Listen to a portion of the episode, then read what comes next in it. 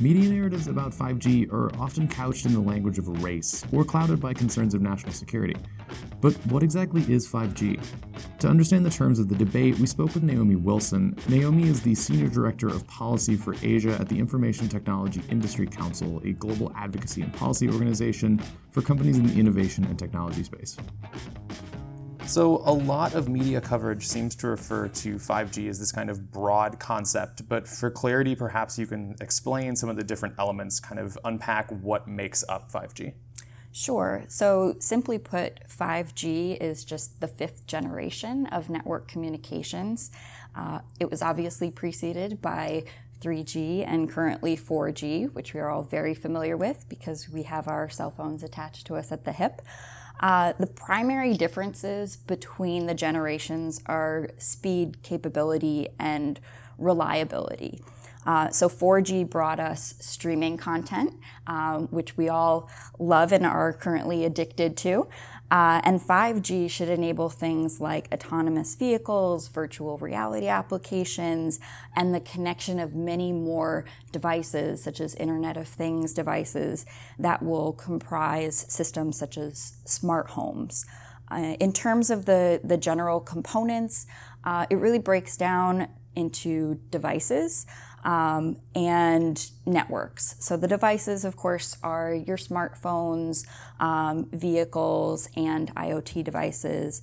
Um, and the networks are um, what help the data get from point A to point B um, and what connects the devices to um, different parts of the network.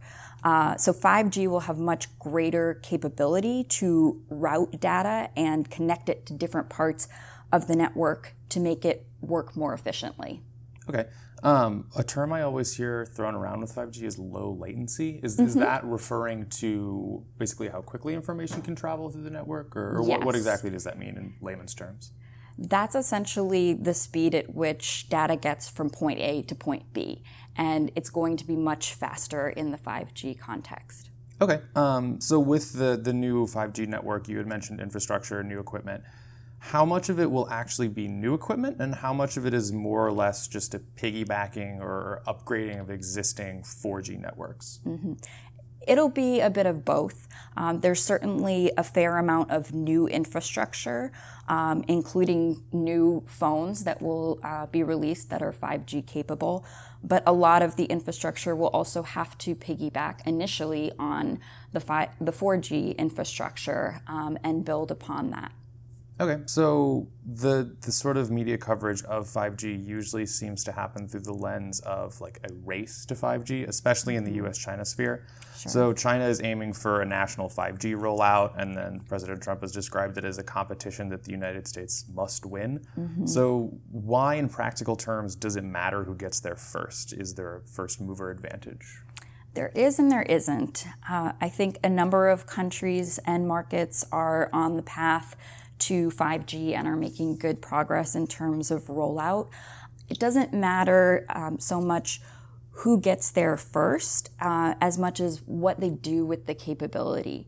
So, uh, that said, the sooner we have the infrastructure laid out, the, the sooner economies will be able to take full advantage of all of the emerging technology and artificial intelligence that will be enabled by 5G. But ultimately, we want everyone to get there eventually and capitalize on this new technology so we can innovate and develop the next big thing.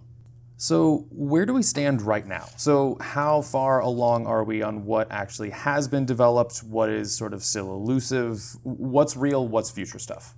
So, the, the 5G rollout is well underway. Uh, it's pretty well established that the US, China, South Korea, and Japan are probably the leaders at the moment in terms of how far along um, they are with building out infrastructure and rolling out uh, 5G to the consumer. However, we're still very much in the process of implementation, uh, irrespective of market. The technical standards that will govern how 5G operates and serves the consumer are still largely being written. Um, and so it's not so much a matter of lack of understanding or research um, that's going to take time to get 5G fully rolled out and to the next level. Um, but the technical standards development processes uh, take time, and the technology needs to be um, out before the standards development can actually really take place and be agreed upon. So, right now, we're laying the foundation and the building blocks um, for future applications. Um, one area that's not um, underdeveloped, but we need to keep a close eye on is simply continuing to push resources towards research and development. Um, you know, this is an exciting and a highly competitive new field, um, and people are going to be looking to, to innovate and develop the next big thing. Uh, but companies in particular really need to be able to allocate resources to appropriate research and development in order to stay competitive. Uh, and in many cases, we see that companies are somewhat um, distracted by looking at an array of policies and trying to figure out how they um, affect the company writ large or the supply chain, and that can divert resources um, from research and development, which will be critical to any company and any economy's economic competitiveness. So the, the, the kind of perspective one seems to hear is you have the national security folks who seem to make the argument that a Chinese well-developed 5G network is a, threat is a strong word, but that might be the way that some would describe it. And then perhaps the business community would be more focused on the sort of economic benefits that could come from it. What do you think is valid in each approach, and how do you think we should balance those in our minds? So, I don't think that there can or should be separate approaches. National security and economic security are and should be equally important to governments and the private sector. And it's exceptionally important that the private sector and governments continue to work together to understand what the opportunities and the risks are of any new technology that could potentially have implications for national security. Uh, there are very there are a number of well-intended policies that are being explored right now. Um, and there are a number of good questions that governments and companies are asking themselves and consumers are asking themselves. And that conversation has to continue so that companies, consumers, and governments can identify the appropriate policy solutions that yield the best outcome and don't just sound good, sound like they're making things safer or making a company more competitive, but actually yield the best outcome that protects consumer data uh, and provides governments with the assurances that they are looking for in terms of security. Okay. I know since since this is such a, a, future topic, a lot of this just ends up kind of being crystal ball gazing.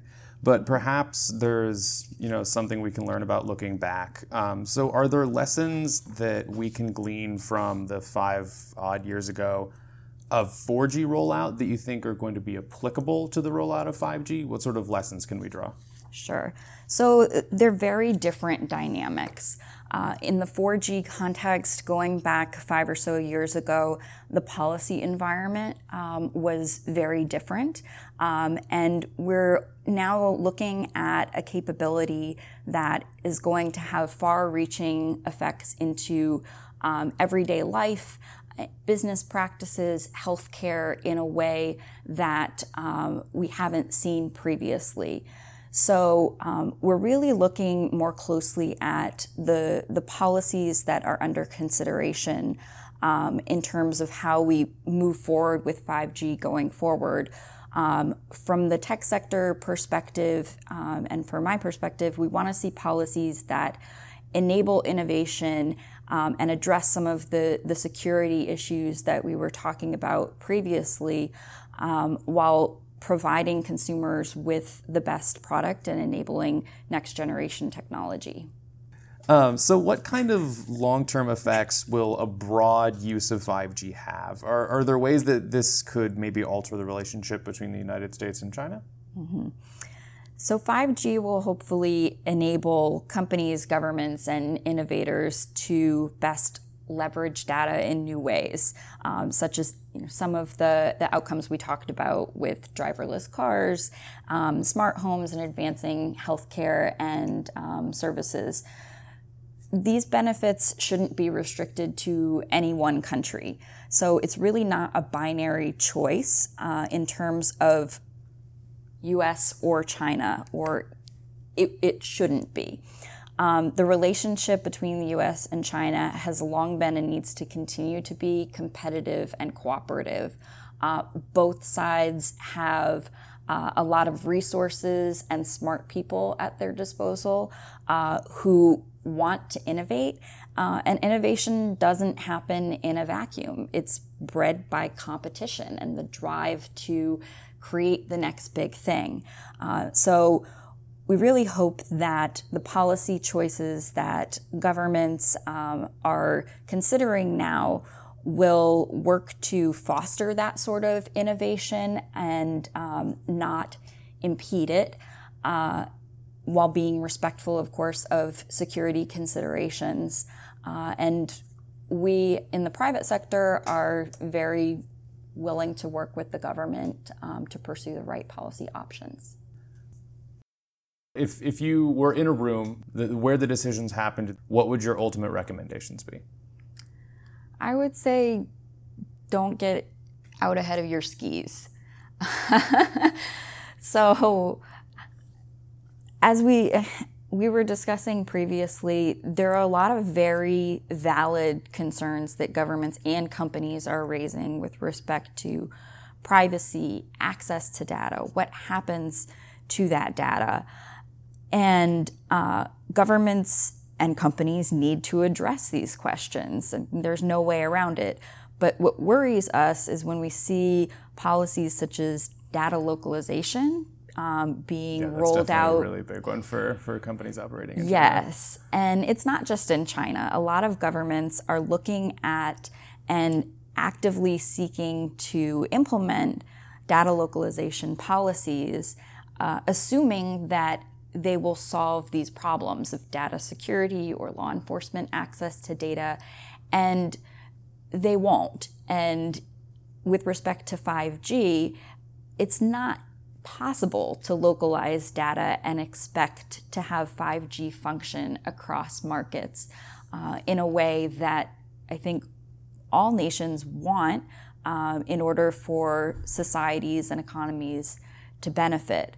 So my message to policymakers would be identify what your concerns are, but then go to the companies, go to the engineers, sit down and talk with them and talk through what they see as the risks, what you see as the risks, and identify ways that uh, those risks can be mitigated or eliminated and what the pros and cons are. Because there's not going to be a silver bullet or a one size fits all solution um, to these problems, but we have to take these questions seriously and debate them seriously. Um, but that also takes time and it takes a deliberative approach.